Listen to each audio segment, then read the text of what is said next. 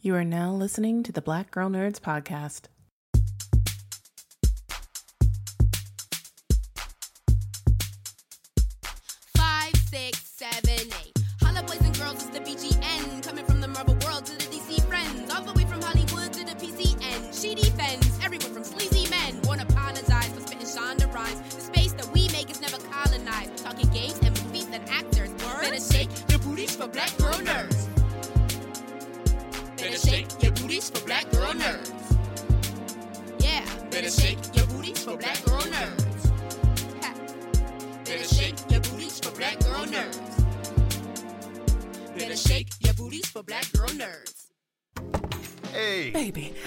Checked out the new Hyundai Elantra. how was it? I have to say, it was a pretty smooth operator. Are you sure you're talking about a car? it's a tech lover's dream. The digital key feature lets you lock and unlock the doors. And get this with dynamic voice recognition, I can control the temperature, roll down the windows, and change radio stations just by talking. I know you like that. You too can talk to the all-new Hyundai Elantra. Learn more at HyundaiUSA.com. Call 562-314-4603 for complete details.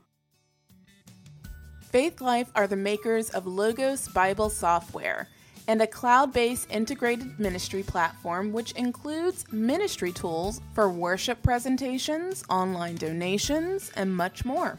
They have 2 million registered users and are trusted by more than 10,000 churches. Faith Life is hiring full stack developers, and the majority of positions can be worked remotely. They have an average tenure of five years. They have over 200 Glassdoor reviews, averaging 4.7 stars. And it comes with benefits such as a competitive salary and unlimited vacation time.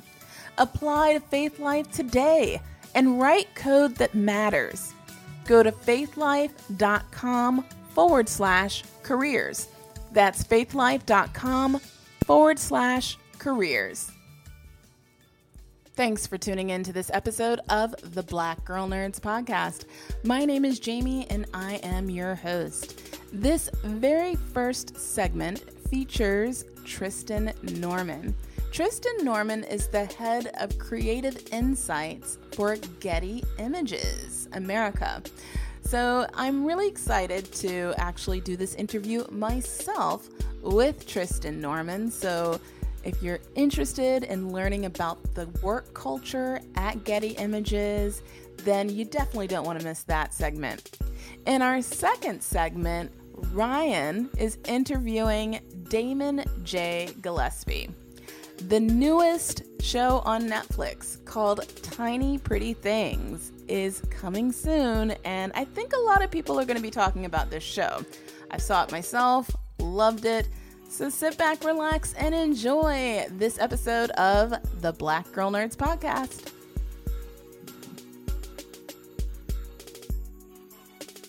Thanks for tuning in to the Black Girl Nerds podcast. My name is Jamie, and I'm your host. Yes, I'm actually your host. I know that usually you hear me do the intros and then I toss it off to either Angelica or Ryan, but you will be hearing me for this segment of the podcast. And listen, I'm really excited uh, to have you guys hear this guest this week because I think you're going to get a lot of good information, uh, some gems of knowledge and wisdom. Um, and she's going to be talking about a great company that I think a lot of us are familiar with. And maybe if we're not familiar with the uh, specific details of the company, we've at least seen a lot of photos uh, that this company has produced over the years. And I'm talking about Getty Images. And I'm honored to speak with Tristan Norman. And Tristan Norman, she is actually the head of creative research over at Getty Images, America's at Getty Images, because, you know, Getty Images is global. So we got to throw that in there. Um, but she's the head of America's for creative planning and insight at Getty Images. That is a handful, Tristan. Thank you so much for coming on the podcast. Thank you so much for having me. I'm excited to be here. What an introduction. Absolutely. So, um, you know, I always like to start by asking people what their origin story is. So, how did you even get into this line of work and, and what led you to specifically um, choose the journey of going into Getty Images? Oh, goodness. I mean, how I got into this line of work, stumbling around in the dark. um, I didn't have a very straightforward uh, route path, if you will, into um, my role today um, as the head of Creative Insights. I started out actually when I when I started at college, I wanted to be. I had this dream, this vision uh, that I was going to be a fashion PR girl. I watched every episode of The Hills. I watched all of the city. I was like a diehard fan. I loved Kelly Cutrone, and I was like, that is what I want to be. And then I went to school. I'm, I'm kind of like that middle of the generation millennial. So I went into school right around the time, like while I was in there, probably my sophomore and junior year was the Great Recession.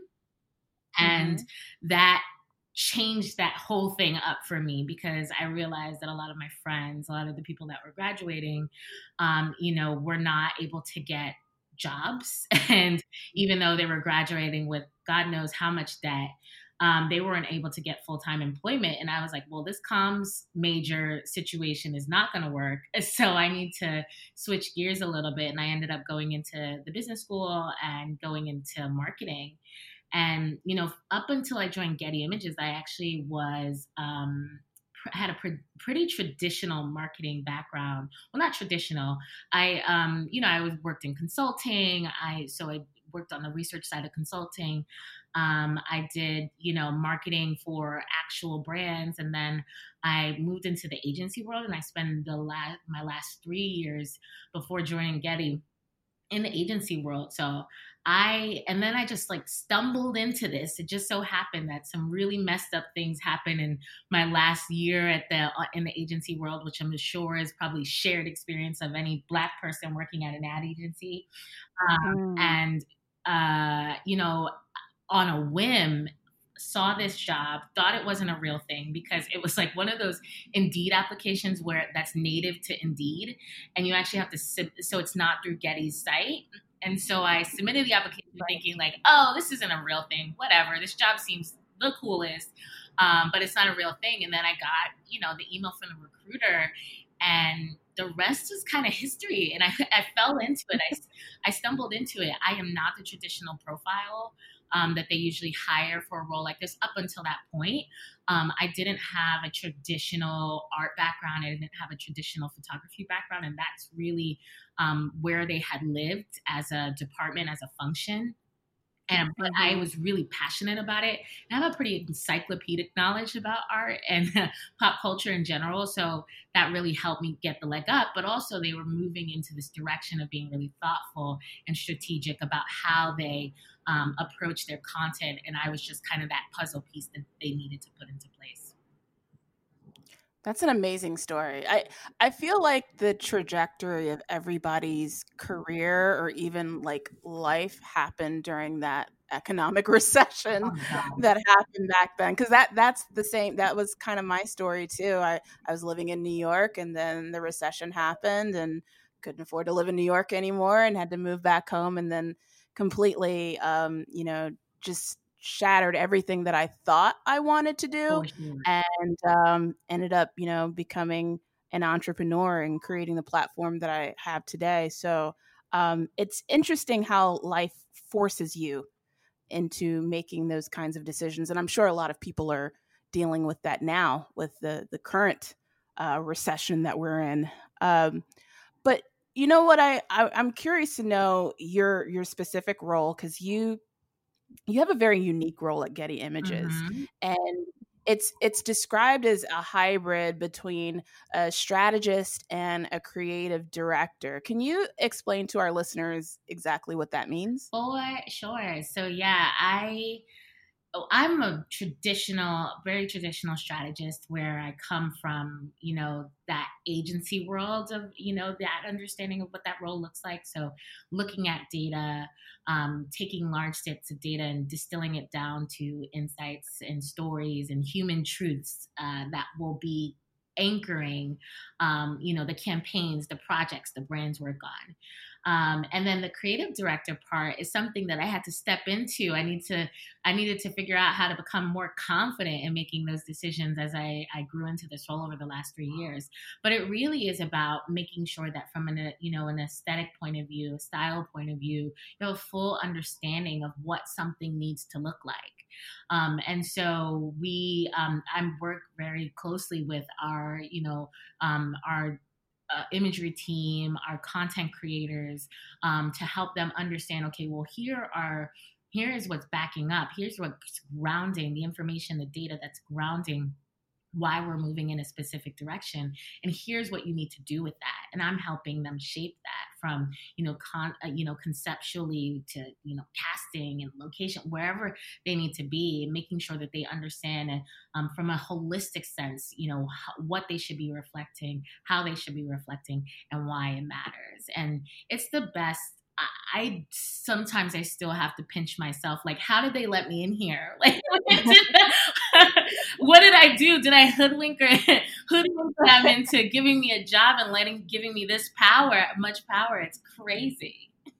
it was it was meant to be. I, am a strong and firm believer that everything happens for a reason. Sure. So, what? How long have you been working in this in this role? Yeah, um, it has been. Yeah, it'll be three years in January. I actually st- started um, the day January second in 2018. So almost three years for sure. It feels like a decade though. That's how much has happened. I mean, this last eight months feels like a decade. I mean, honestly, it's like a decade plus, century, all that. It's so many emotions, so many things have happened. It's just like yeah. I remember on, um, you know, the on the the quote unquote internet. Their um, early early days, they were referring to early days of the pandemic as season one of the pandemic, which was really funny. So, yeah. Yeah, absolutely. So, um, you know, I remember when I first started as a blogger in 2012, finding stock images of Black women and specifically nerdy Black women mm-hmm. wearing glasses was like finding a needle in a haystack. Mm-hmm. uh, and the obviously the landscape has definitely changed, mm-hmm. but how much has the landscape changed in stock photography with respect to diversity and how how is getty images facilitate changing that landscape i mean it's changed i it's changed dramatically even since i've been here but i will say since 2012 for sure it's evolved away from the invisibility of you know black women. Um, but also it's evolved away from i don't know you know the classic image of that woman eating salad stock image? That we've moved away from that. We've moved away from some of the mm-hmm. those really classic memes that you still see circulating on the internet. Um, but i think one and and it's been great because we've been really focused as a business way before a lot of these conversations have been happening um, about representation and making sure we we are using our platform, our power, our reach for good. I mean, we work with the biggest, all of the biggest name brands in, in, in around the world, and so we understand it's very important to put uh, the co- make sure that there's the content available um, that represents the world as it is. And so um, we started with our Lean In collection back in uh, I'm just going to say five or six years ago, which was a partnership with Lean In Foundation to reimagine gender roles. And that was kind of that first foray into that space um, for us as, you know, to be organized around that as a business in like a collection format. And we've had so mm. many partnerships over the years um, with, you know, Refinery 29 and our No Apologies collection, thinking about body size and making sure we're inclusive and thoughtful about the experience of women. Um, you know, Muslim Girl, right. which is, you know, reimagining, you know, young Muslim women or everyday Muslim women um, in the US. And then we had our big, big um, campaign um, in oh gosh 2018 or no sorry 2019 i um, everything is blurring together. Um, our project in collaboration with dove and the creative collective girl gaze around um, you know reimagining women non-binary people femmes etc um, and it is actually um, all of the photographers the creators were also women non-binary and femmes. So i think that um, so that was really i mean that was so transformative for us. But then in that same year, we also launched the Disability Collection.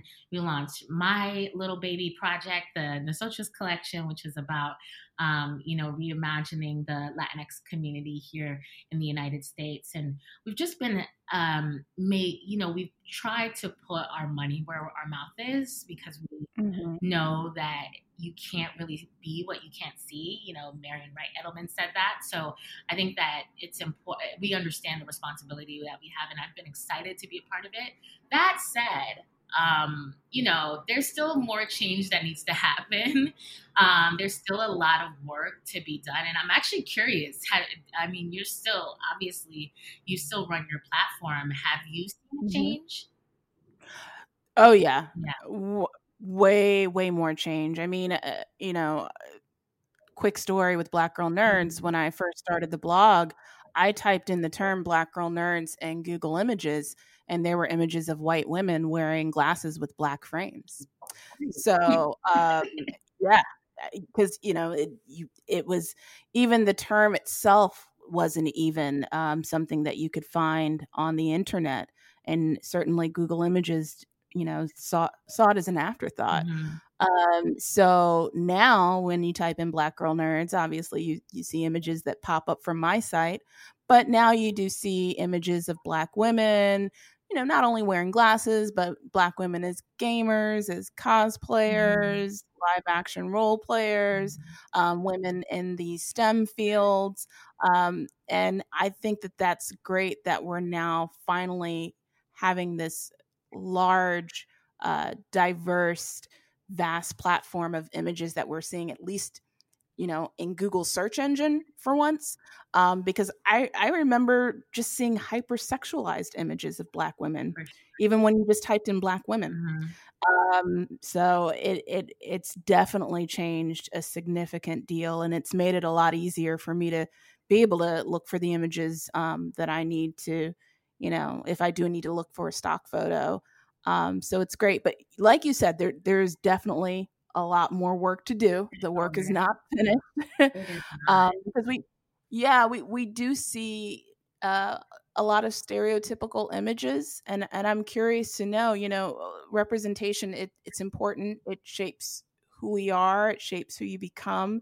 And when we see ourselves reflected, that has an impact. So what is Getty Images doing to shatter negative stereotypical images? Well, I mean, I I mean, I can speak for myself and, and the work that I'm doing at Getty. Um, you know, I think everything that we do as a business is trying to shatter sort of negative stereotypes, and I uh, and that's sort of embedded in the work. But I will say mm-hmm. that the other thing that we're trying to with our partners, with our customers, that actually have the conversation. Often, a lot of times, especially knowing that the structure, the makeup of the, you know the composition of these teams in a corporate setting are often they're not ref- they are not reflective of the communities that they're trying to reach right so we're mm-hmm. trying to embark on this really um, you know uh, with all the best of intentions trying to represent certain communities and yet no one knows where to start what we're trying to do is actually provide them with the tools with the guidance with everything that they need to actually know how to start um, how to have these conversations um, and we're naming some of these things explicitly. I like to say when I talk to um, the clients that we work with that it's about naming our monsters. If we don't mm-hmm. know what we're up against, if we don't know the shenanigans that we are solving for, we're correcting for, then we're never going to make any progress. But that's where we get into that, you know, realm, that area of being really tokenistic, for example. Um, that's where we get into things like where, um, you know, we're checking this box of showing a black person, yet, but yet that black person is, you know, someone who is super light skinned, um, and they are, you know, they have that 3C curl pattern, and we're like, yep, done, and that's it or that you know i think about that recent um, burt's bees example you know i don't know if you heard about the controversy about um, you know the i guess this image lived on their website um, and so it was in the context of it was a, uh, um, you know i guess a piece of clothing, a set of pajamas or something like that. And they had an image mm. of different families throughout their website. Um, and I'm not sure if this is truly the case, um, but they someone's um, flag that they saw only this black this black woman, the only black woman on that um, website, and she was a single mom with her daughter.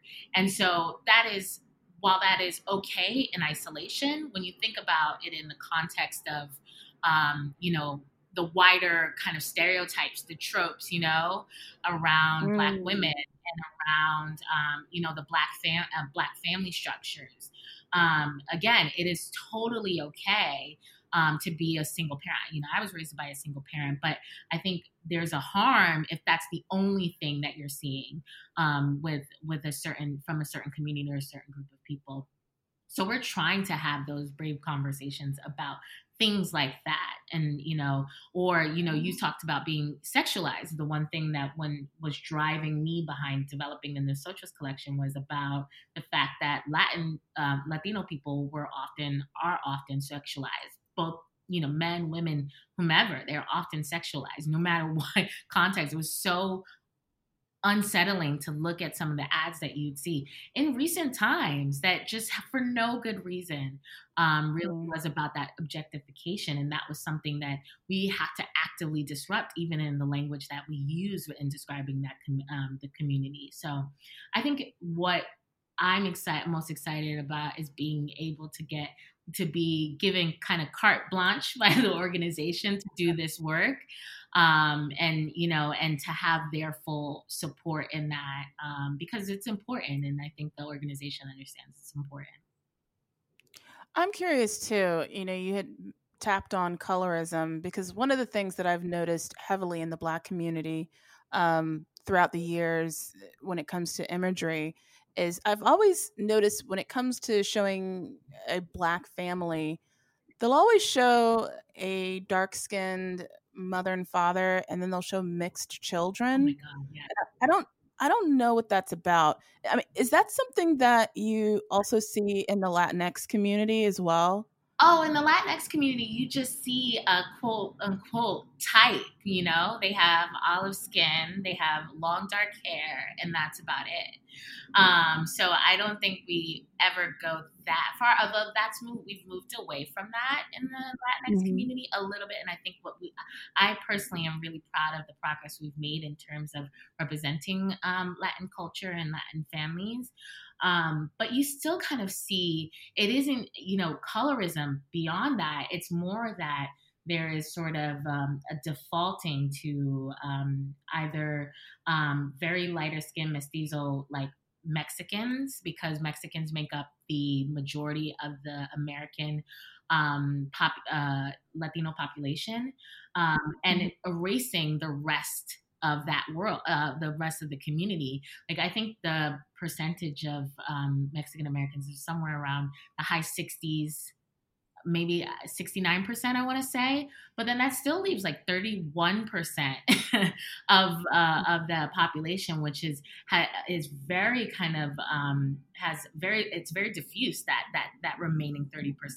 You have Puerto Ricans, you have Colombians, you have um, Dominicans, you have Cubans, you have um, Venezuelans, and so on and so forth.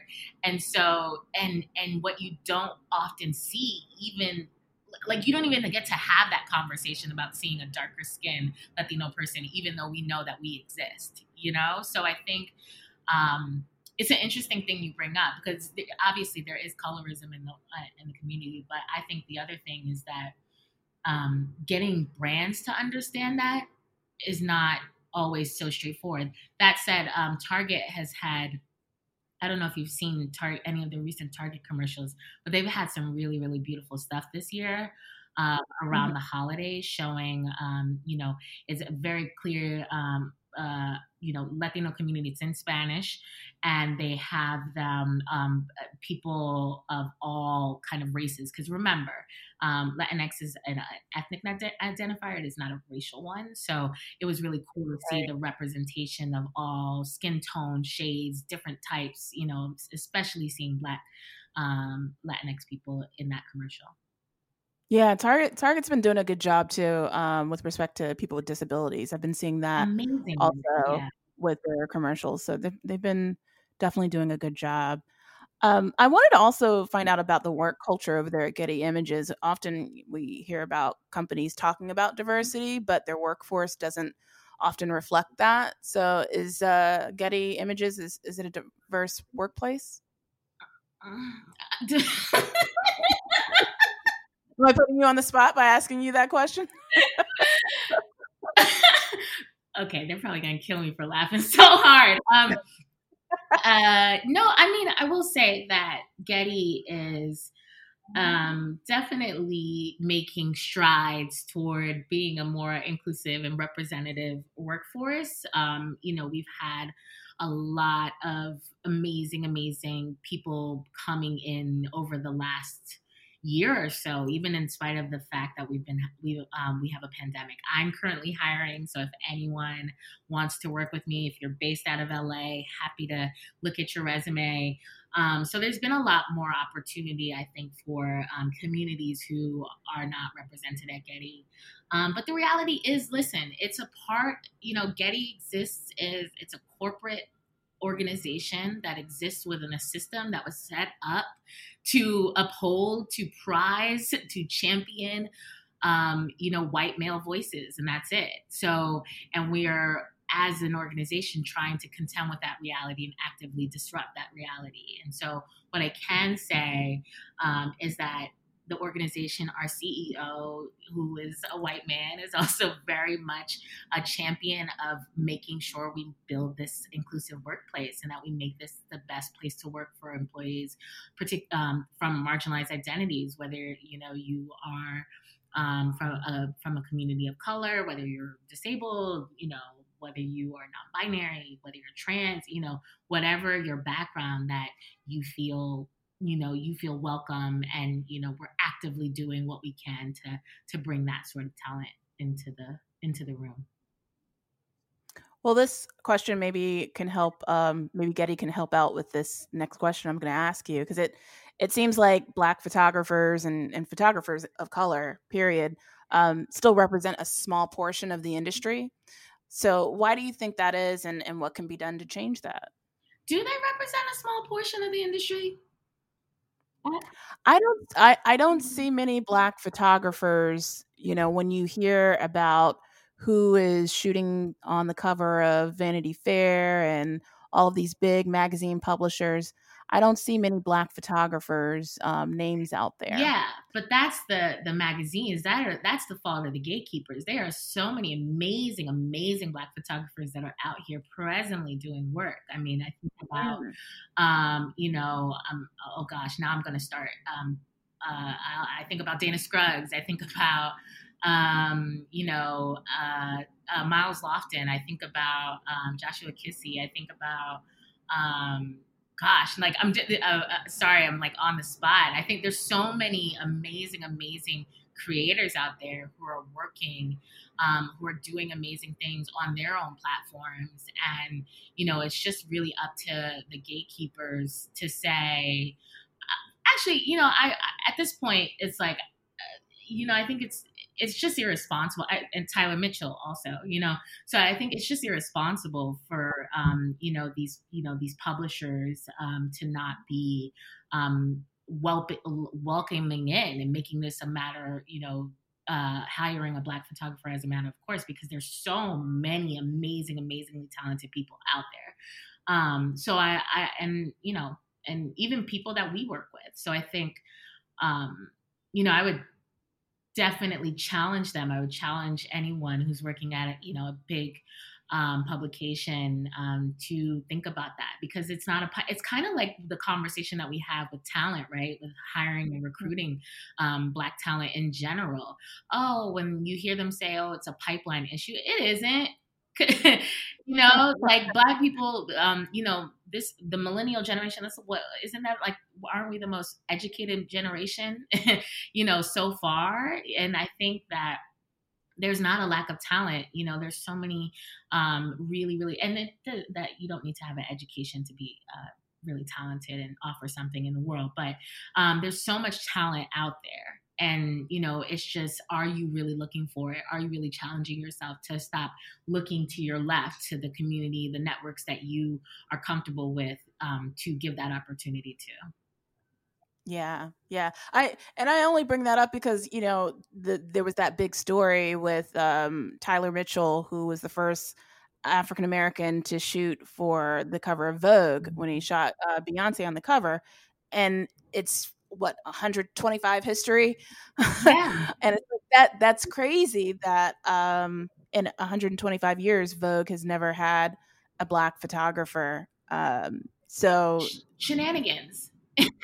I just think that shenan it's it's really like you know because they were going to the same the usual suspects you know the Annie Yeah. Leibovitz, the um, Annie uh, yeah, yeah. like the um, you know, Demarchelier, who all of these people are, are talented, but they were not, you know, they had they had cornered, basically locked in um, their relationship with um, you know, the powers that be at Vogue, and no one was being let in.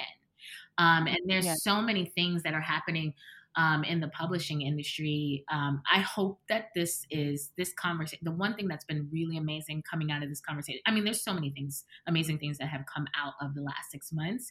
Um, Yeah. But I mean, look at all the covers that are coming out right now. You know, like Yeah. and so many. And Beyonce is always tapping, for example, amazing talent, talent, lending her name, her platform to you know think about. I, I'm thinking about the British Vogue cover that she just did with that um, young woman whose name um, is escaping me right now. Um, but I think something is changing. They're starting to realize that they cannot get away with this anymore because everyone is looking.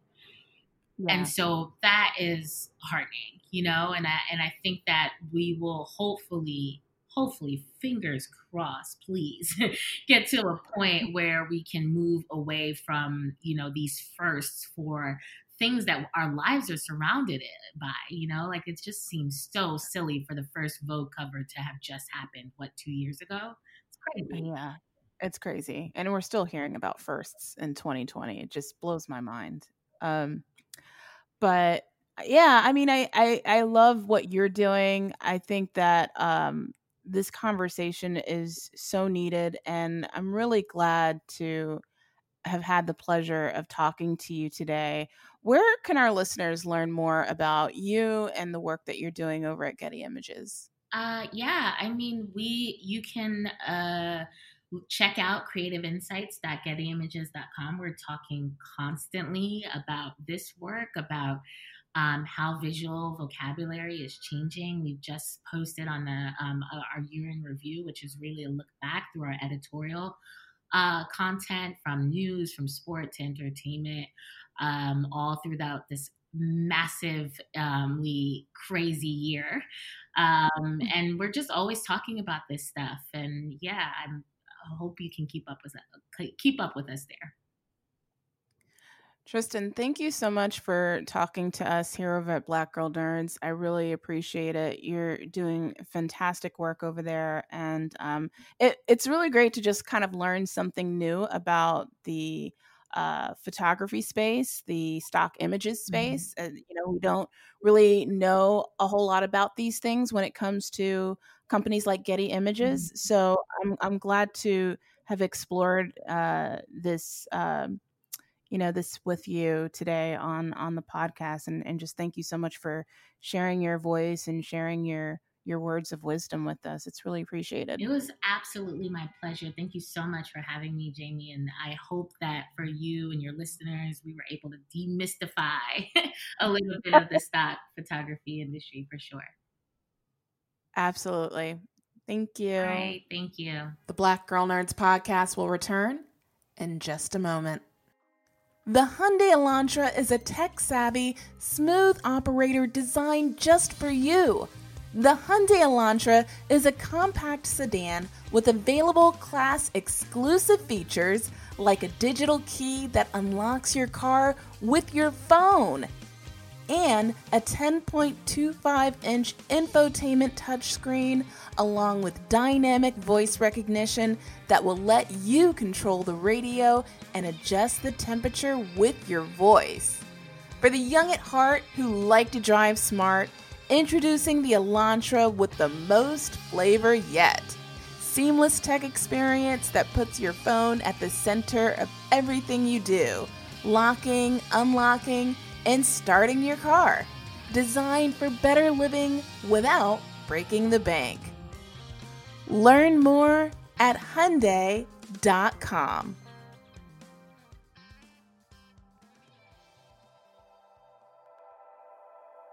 Welcome to the Black Girl Nerds Podcast. I'm your host, Ryan. And Misty Copeland said, Every time I dance, I'm trying to prove myself to myself. And you know, the students of Archer School of Ballet know a little something about this. So, for this episode, I'm going to pull you into the world of ballet because I have been sucked in by a new show coming to Netflix called Tiny Pretty Things. And it's coming to Netflix December 14th. And I'm so excited to have the character Caleb here joining me today, Damon Gillespie. Thank you, Damon, so much for talking with Black Girl Nerds.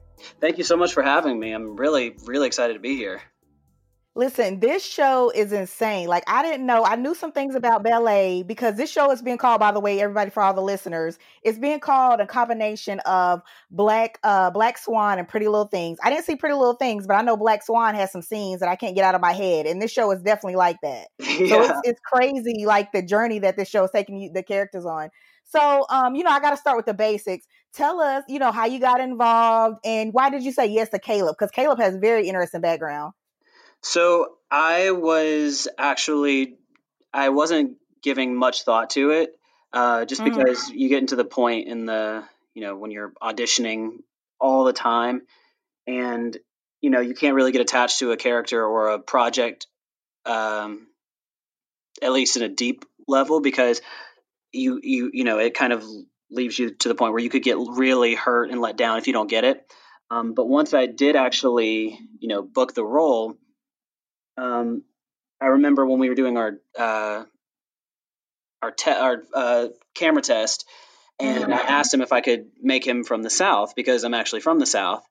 So oh, nice. yeah, and so I was like, uh, you know, I would love to. He was like, yeah, try it out, and I did. And then when I fi- finally booked the role, I was like, great, I guess I'm moving to Toronto for a little bit, which is wonderful. I've never been. And then as we were going Yeah. through the stuff like you know developing the character and um, you know kind of seeing what his arc would be, uh, the showrunner actually told me he was like, I know you mentioned something about him being Southern, and I was like, yeah, is that okay? And they were like, yeah, we want to bring parts of you to the role, and that's actually what made me kind of start to fall in love with Caleb Mhm. uh, because I'm from the South. Um, all the men in my family, uh, like the older men in my family, were in the military. So, uh, and Caleb comes from a military family, so I actually really connected with him uh, because I, you know, I did dance and I did come from a, uh, you know, from that sou- southern background. Yeah, and speaking too of the military, what I thought was interesting too, um, you got you have like a very uh uh physically demanding like fight scene that's pretty cool that you guys get into. Um, did you bring a lot of um did you have to train a lot for that scene? Was that was that kind of a, like a was it a quicker scene? Because it wasn't as much dancing as you're doing like crazy dance scenes that you guys have to do in this. Well, actually, I grew up. Um, I grew up in martial arts, so Oh, nice. Okay. Yeah, so a lot of the stuff that we we were actually able to get away with a lot more with Caleb because I could do martial arts. So and and that, that was actually one of my favorite scenes to shoot. Um, It Mhm. was it was hours of shooting, but it was so much fun because I actually it made it made me go back to that moment of like, oh, I get to fight again, you know, which is Yeah. probably Yeah. not the greatest thing in the world, but there's an art to it, and I I really Mhm. really enjoy it. Yeah, well, that that was one of my favorite. Yeah, I have to say that's one of my favorite scenes to see you in because it brought us a little. I also like a lot of action stuff, so I like that little cool moment where we we take a little step away from the the ballet of it all, and you and kind of get to see the new the characters in a different light. So that's pretty cool. Right, right. But um, also on your military background as well too. Not to go too much into Caleb's backstory, so everybody can kind of this gonna unfold for them on the show. But um, there's a lot of scenes with uh, Caleb and Nabil, played by Michael Rosen, which you guys have like very cool chemistry. So much fun to watch you guys go through these different um uh backgrounds of story development because you're dealing a lot with race and not judging each other on preconceived notions. What was that like for you to to play that on screen and and um to get with to work with Michael in that way? Well, I think it was wonderful because, you know, oftentimes we we have our own prejudices that we don't address in our lives. And um, the interesting thing about Caleb was that it wasn't about his race; it was his religion. Um, because um, Nabil actually, you know, Nabil's from France, but he is uh, he's a devout Muslim. Mm. That's what was actually um, where Caleb's prejudice came from, which I actually really uh, respected because it was showing that everybody kind of has their prejudices and it's you know instead of sitting on them and dwelling on them and you know kind of letting it guide how you treat people it's okay why do i think this way? Why do i have these sort of thoughts in my head or whatever? And how can i change that narrative in my head to you know respect someone else? And i think it's great because we start to see you know that in a different light not just with um not just with race Mhm. And kind of switching um, gears a little bit here, going back to some of the ballet. This show, like, even if you're just watching it, I think some of the physicality, like, as an audience member, you your body starts to hurt because you start looking at these guys and you're like, man, they're really gonna keep this dance number going. Like, they're really gonna do this, right? And you know they can have a messed up toe, like something is messed on their something's messed up on their leg. It's crazy. yeah So what? And I know you have a dance background. Did that kind of make it easier for you to come into these scenes? And I know you touched on it a little bit, but how long does it take to film? Um, like some of these numbers, dance numbers, and stuff that you guys had to do. Ooh, no um i don't think honestly unless you've it, it kind of sucks because unless you've done long day scenes like that Mm-hmm. it is you you kind of have to learn by experience. So in in normal, at least from my experience, in the normal world, you kind of have like a nine to six or a, yeah nine to six rehearsal day, and then you go home. Um, but on film, you know, there's 12 to 14, sometimes 16 hour days that you have to film, and in those, you have to do what's smart for your body. And there are certain there were certain times when it was like, all right, you get three or four takes, you you got to make them count, you know. So um, because our bodies just couldn't really keep up with it, it was it's a lot, you know, and it's it, it's exactly what you said, you know, doing that so many times, it doesn't matter how good you are, how strong you are, your body eventually, your bones, your ligaments, your tendons, they eventually just can't really do it anymore, and that's where you get injury. Um, and we, you know, we had a little, you know, we had a couple of setbacks with injuries in the show a little bit, but nothing that um, was detrimental or that would halt production really. And our team, our cast, everybody was really all of us had a had a job to do and we were excited and you know eager to do it so it was long it was tough but we did it and we you know we came out on top Yeah, yeah, that's it's like this makes me not. I mean, and not to say that in a bad way because you guys played it very well, but this, whoo, this makes me take a second guess. If you ever wanted to be in ballet, this this show will make you think about it. Truly You're like, man, just like you can't even like you guys like there's a scene you can't even have a piece of cheese. I'm like, what? I'm like, what's going on? Yeah, and you know, I didn't grow up in the ballet world per se. So when I got older and I started hearing, you know, some of these dancers' stories about how they weren't allowed to have certain things in their diet, or like, you know, it's like, um, you may you really gonna have some fried food today? I was like, Jesus, like really? Meanwhile, I have Yeah, like some of the greatest genes in the world, thanks to my father, and I can eat, you know, fried chicken my entire life and be completely fine. Ah, I'm so jealous. Man, actually that really makes me want some chicken right now. That's not good. That's not good. But that really does make me want some fried chicken right now. But yeah, this this is crazy. Like the the diet and the fit you whoa, like you guys gotta check this out. December 14. You will not believe. Like like I said, I knew some things about ballet, but I didn't know it was this deep. Also, here, I didn't know the drama that you guys are gonna catch when this show's like you will literally be glued for these episodes going on, like every episode. Um, you think you know, but you have no idea, and it's crazy. So I want to ask you, um, Caleb, what was the most what was the most challenging scene for you? If you can kind of give us, I know you can't give too much away, but what would you say was the most challenging thing for you? I think um,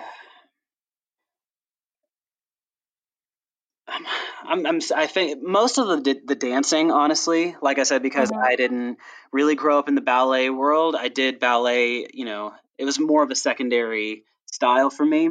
But if for scenes, I think some of the the toughest were probably closer towards the end when there's a little bit more drama going on and there's a little bit more emotion behind it. Yeah. There's I love my cast so much and they were making me so happy that getting to a a place of like heavy emotion was a little challenging because afterward, you know, I would be like, "Oh my gosh." And then, you know, you kind of want to relieve that. And so you want to go and talk with your friends, but you can't. You kind of have to stay focused because you're going to do another take. But I'd probably say like the more emotional stuff that comes along with it was probably the most difficult um, outside of the dancing.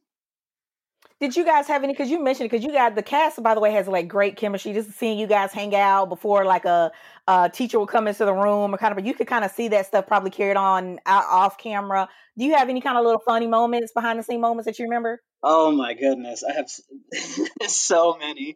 There are there are different costumes in um in obviously there's so many different costumes in the show. Yeah, yeah. Um, there was one day that Brennan who plays Shane and Bart who plays uh, Oren put Mhm. on one of the like police officer uniforms and like burst Oh, through gosh. the um, burst through the uh what uh the dance studio doors and we're Mhm. like hi there ladies and everyone fell out laughing there were that's just like one off the top of my head um but my favorite moments were like all of us going out on the weekends like on friday we had our uh had our place called fresh. It was like this vegan place that we first went to when we first got to toronto. So continuously went there. And then on the weekends we'd go to this place called supermarket and like they played Mhm. the best music.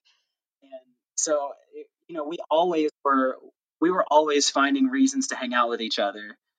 And i think Yeah, that's that's- probably yeah. the best moment Uh-huh. Well, you just named the places. I've never been to Vancouver and still want to go because just literally everything I feel, I feel like almost now is, is filmed in Vancouver. So you just gave me some places that I have to make sure I write down.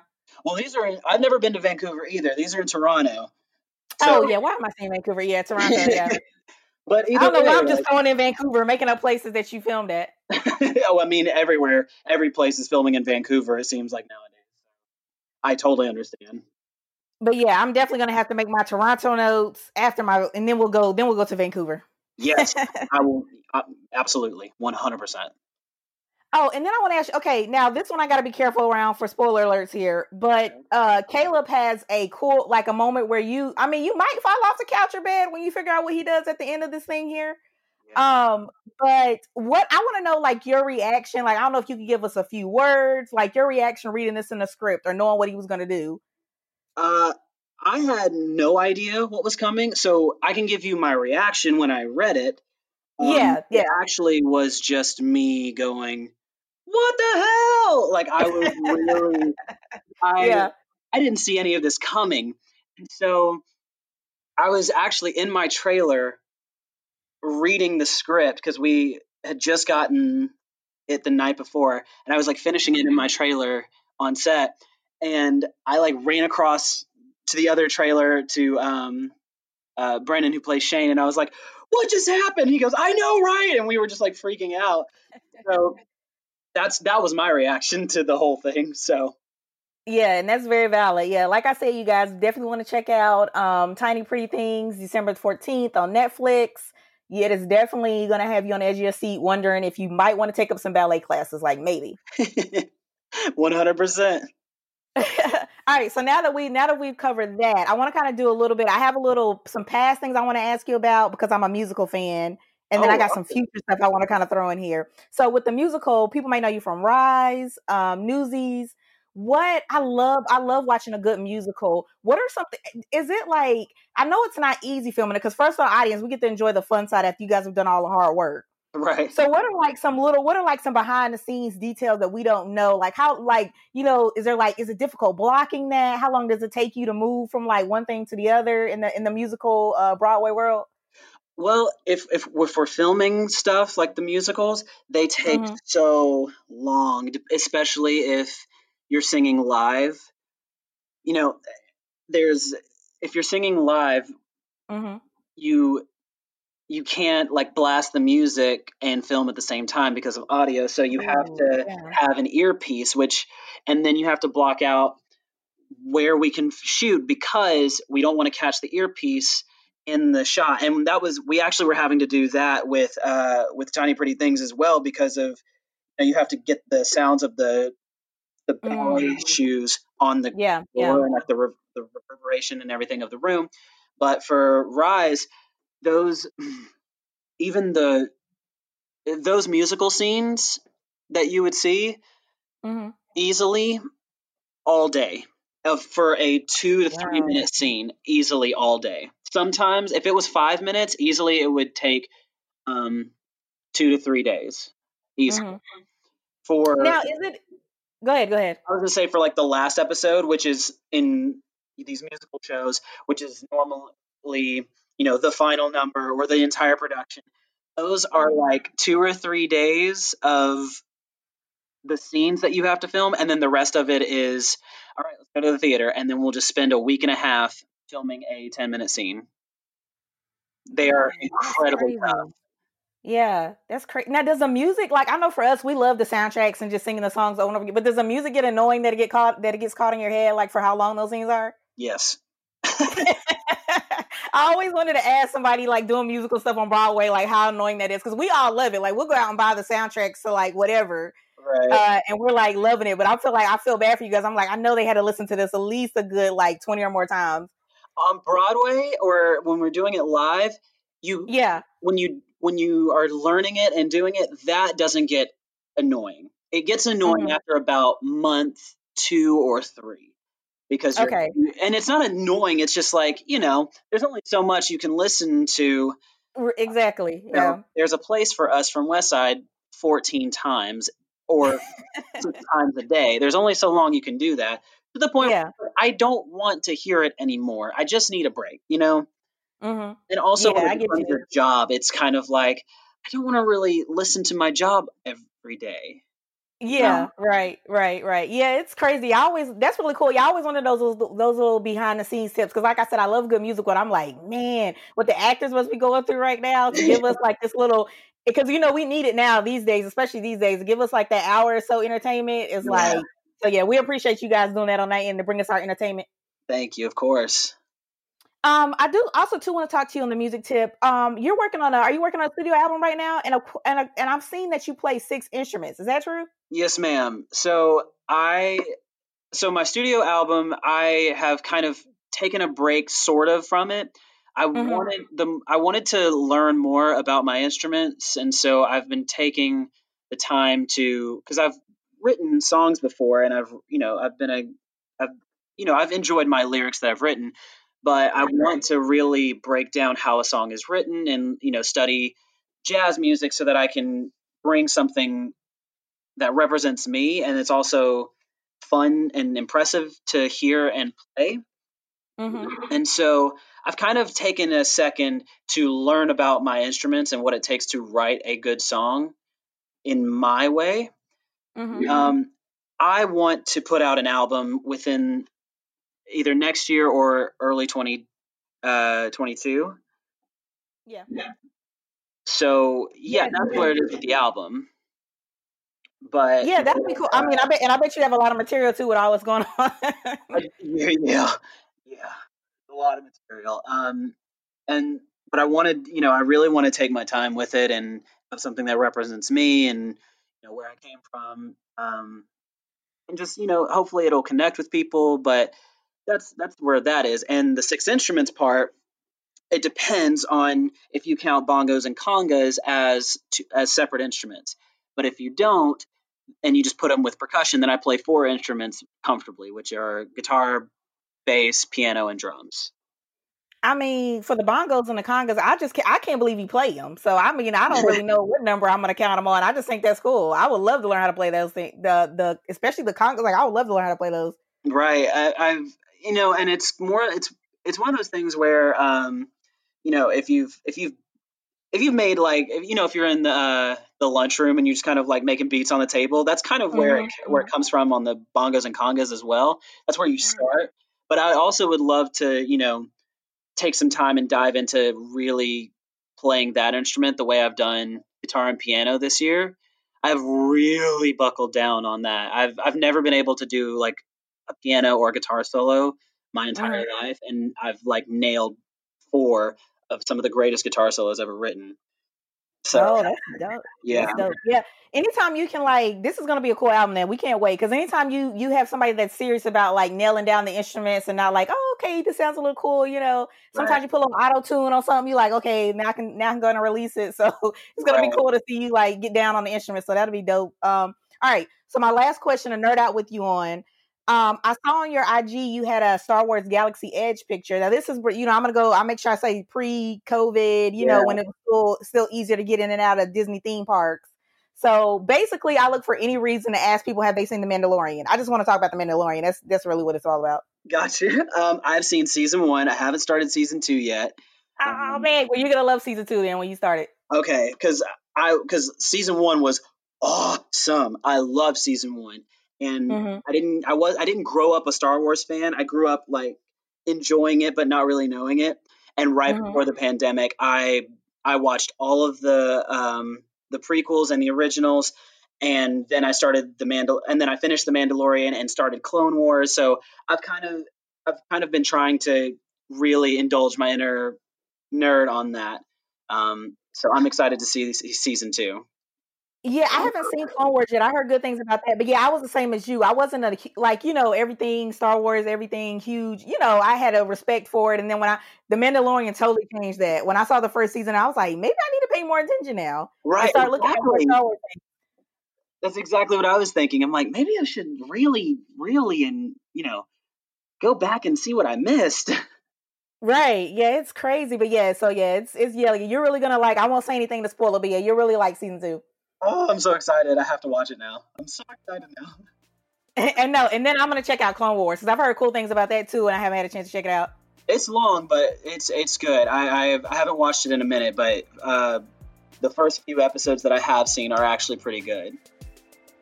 All right. Well, you know, I really appreciate it, Damon. Thank you so much for joining me, and we cannot wait to check out Tiny Pretty Things. Thank you so Um, much for having me. 14th, everybody. Thank you very much for having me. And you guys stay safe. Bye. Bye. The Black Girl Nerds podcast is produced by Jamie Broadnax. The opening theme song to our show is written and performed by Samus. Various instrumentals are performed by Samus, Sky Blue, and Shubzilla. You can find various episodes of the Black Girl Nerds podcast on iTunes, Stitcher, SoundCloud, Audio Boom, Google Play Music, and Spotify.